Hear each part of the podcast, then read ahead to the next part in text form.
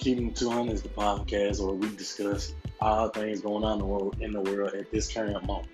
At this moment, we talk about everything that's going on as far as all the vandalism that's going on, all the riots that's going on, all the black on black crime that's going on. And we're going to do it in a stylable fashion with indie artists from the city of Memphis, Tennessee. Let's go.